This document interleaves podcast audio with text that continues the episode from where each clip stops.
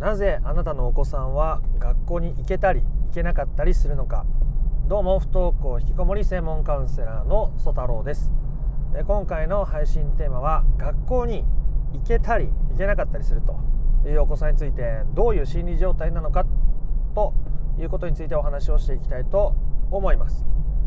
これはですね公式 LINE の登録者さんフォロワーさんから寄せられた質問相談だったんですけどもそのお子さんが普段不登校だけど修学旅行の時はめちゃくちゃ張り切って学校に行ってめちゃくちゃ楽しんでその修学旅行の中でも活躍してきたそうなんですがなんで普段学校に行けないお子さんが修学旅行の時だけ行けたんだという相談質問だったんですね。でこれはいろんなパターンがあるのであの一概に全員このパターンにはまるってわけじゃないですけど子供がどういう心理状態で学校に行けたり行けなかったりするのかある特定の時だけ行けたりするのかっていうことを理解しておくってことはお子さんへの理解を深めることになりますし、まあ、今学校にね実際行けたり行けなかったりしてどう声かけていいか分かんない。無理して行かせるのも違うしかといって何も声かけないのもどうかと思うという場合においてできるだけ適切な関わりになっていくと思いますので最後まで聞いていただいてえー、お子さんのことを深く理解して不登校引きこもりの本質的な、えー、解決に近づいていっていただけたらなと思うところであります。でまず今回のお子さんですね。修学旅行だけなぜか行けたお子さんについて考えられるパターンをお伝えしたいと思うんですけどそれは、まあ、単純に修学旅行が好きだったからだと思います。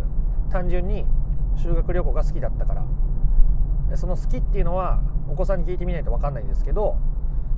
例えば友達と一緒に出かけた先で計画をしていろんなことを巡ると。いうことがすごく好きだったんじゃないかなと思います。すごく楽しみだったんじゃないかなと思います。普段学校で同じ教室で、えー、同じ時間だけずっと座って過ごすことがほとんどの学校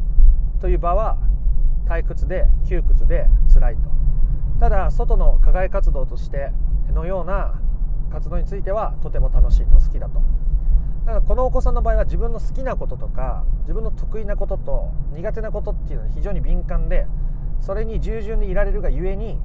こうして、えー、修学旅行は楽しめるっていうパターンなんじゃないかなと思います。まあ絶対とは言い切れないですけどね。でなんで絶対と言い切れないのかっていうことなんですけど中には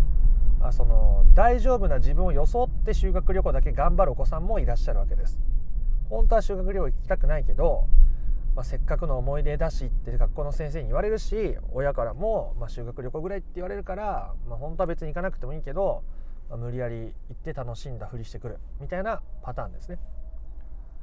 でもちろん今2つのパターン言いました。単純に修学旅行が好きだっていうパターンとえー、本当は本人は行きたくないけども無理して行ってるっていうパターンですね。で、えー、これは絶対にどっちかに分かれるわけじゃないです。80%修学旅行が好きだけど20%は無理してたっていう可能性もある。なので修学旅行を楽しみで行ったけどその後すごく疲れて動けなくなったりするお子さんっていうのは、まあ、その両方がある可能性が非常に高いですね。で動けなくなるほどその無理してたっていう要素が大きいんだと思います。無理して疲れすぎちゃったからそのエネルギーが回復するのに時間がかかったり学校への気持ちがまた下がってしまうっていうことですね。なので、えー、大切なことというかこういういろんなパターンとかグラデーションがあるってことをまず知っておくことです。例えばこの授業が好きとかこの授業が好きじゃないとか、まあ、それもいろんなパターンがあると思うんですよ。この先生の授業だったら受けれるけどどうしてもこのちょっと高圧的な先生が苦手で厳しめの先生が苦手でこの授業受けたくないっていうお子さんがいるとかっていうことに対してこの子は本当に社会を渡っていけるんだろうかという不安を持つ親御さんもいらっしゃいますが僕はそれってすごく大切な能力だと思っていてこう無理に自分を環境に押し込めて生きていく能力を身につけてしまうとその後自分の限界が来てるのにもかかわらず限界を超えて頑張りすぎて、えー、まあ、時に心の病にかかったりとかすごく生きづらさを感じたりストレスが高すぎる状態に自分の身を置きすぎるっていうことをやっちゃう、まあ、僕みたいになっちゃう。っていうことですね。かつての僕のように なってしまう可能性が高いんじゃないかなと思います。親としてそういう姿を望むのであれば、まあ、それは僕には知ったことじゃないですが、まあ、ほとんどこの音声を聞いてる親御さんの99%はいやそれだけ辛いんだったら別に無理しなくてもいいんじゃないって思えるようになるんじゃないかなと思うんですが、あ、その社会に出たらやっぱりその自分をある程度押し込めてやんなきゃ我慢してやんなきゃいけない無理してでも周りに合わせてちゃんと使命を果たすことが大事なんだって思うかもしれないですけども今聞いてるあなたはそう感じてるところがあるかもしれないですけどそういう思いが強いってことは子供にそれが伝わってるわけですよね。大人になったらとか社会に出たらとか学校という場でも無理しなきゃいけないって。でそう思いながら学校に行ったりとか将来のことを考えるのってめちゃくちゃ辛いと思うんですよね。だって明るくないじゃないですか将来が。もう暗い将来を見据えながらこれから我慢しなきゃいけないがために今我慢しながら学校に行くってもう苦痛以外の何者でもないですよね。で今あなたがそういうあなた自身が親御さん自身がストレスフルな状況にいると子供も余計にそういう今後のことについて明るい未来を見いだせなくなってしまうわけですよね。はい、これもお子さんが学校に行けなくなる一つの理由です。でも他のパターンも触れておきたいと思うんですけど学校に行く素振りをものすごく見せるけど行かないっていうお子さんのパターンですね。例えば学校に行ってないけど学校の話題をものすごくしてくるお子さんっていうのが時折います学校に行ってないけど今度学校行ったらこんなことしたいなとか文化祭ではこういうふうにやりたいと思ってるんだとかですね。それをちょっとあれ今学校行ってない割にめちゃくちゃ言ってくるなっていうケースの場合にはお子さんは親に対して学校というものを意識しているように見せてる可能性がありますね。私は学校に行く気があるよ。ないわけじゃないよ。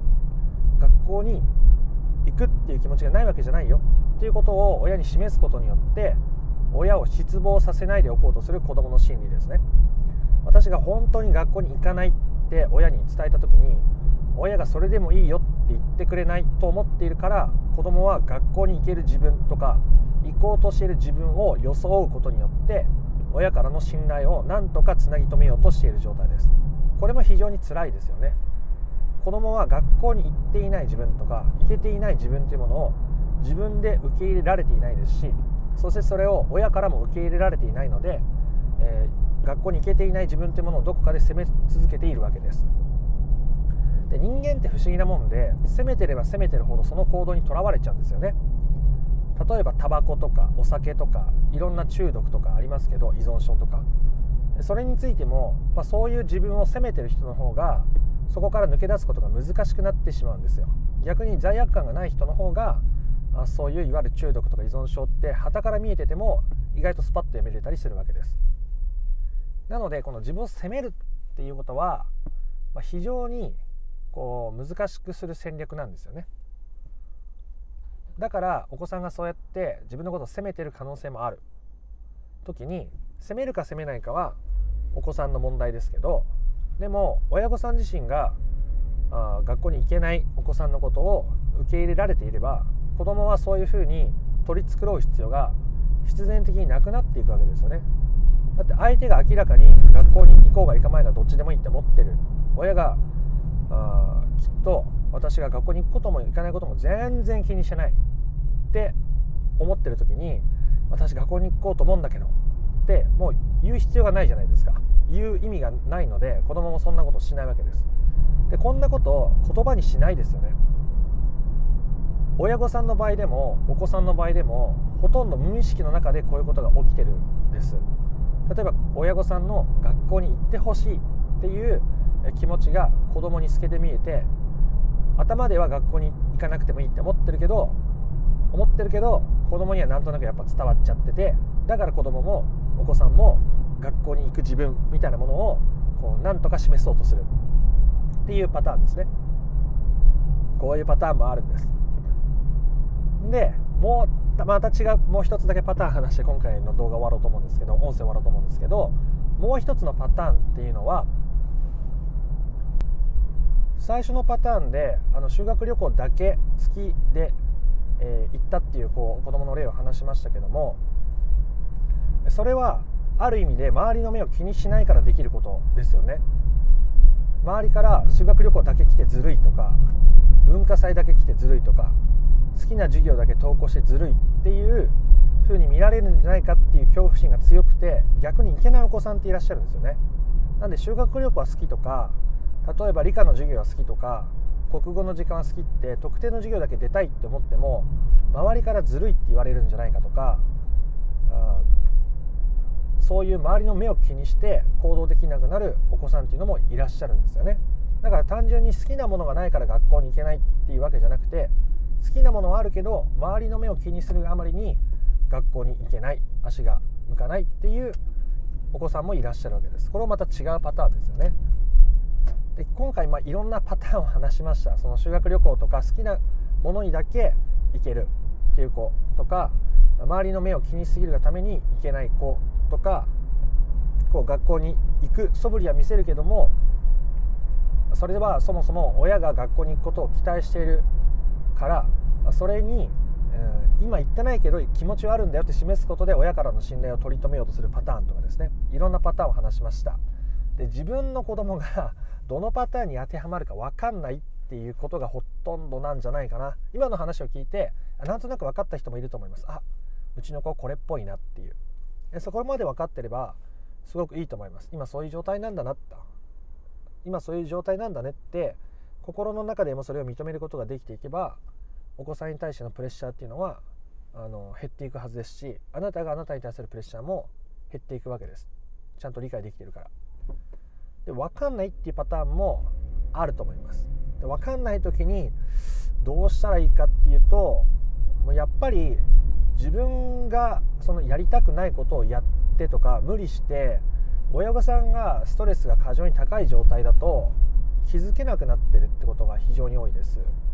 ちょっと大まかなアドバイスになっちゃいますけどもし今子供の状態が全然理解できないっていう方の場合はもしかしたら自分がめちゃくちゃストレスが高い状況に身を置いてるんじゃないかなってことを振り返ってみてほしいです。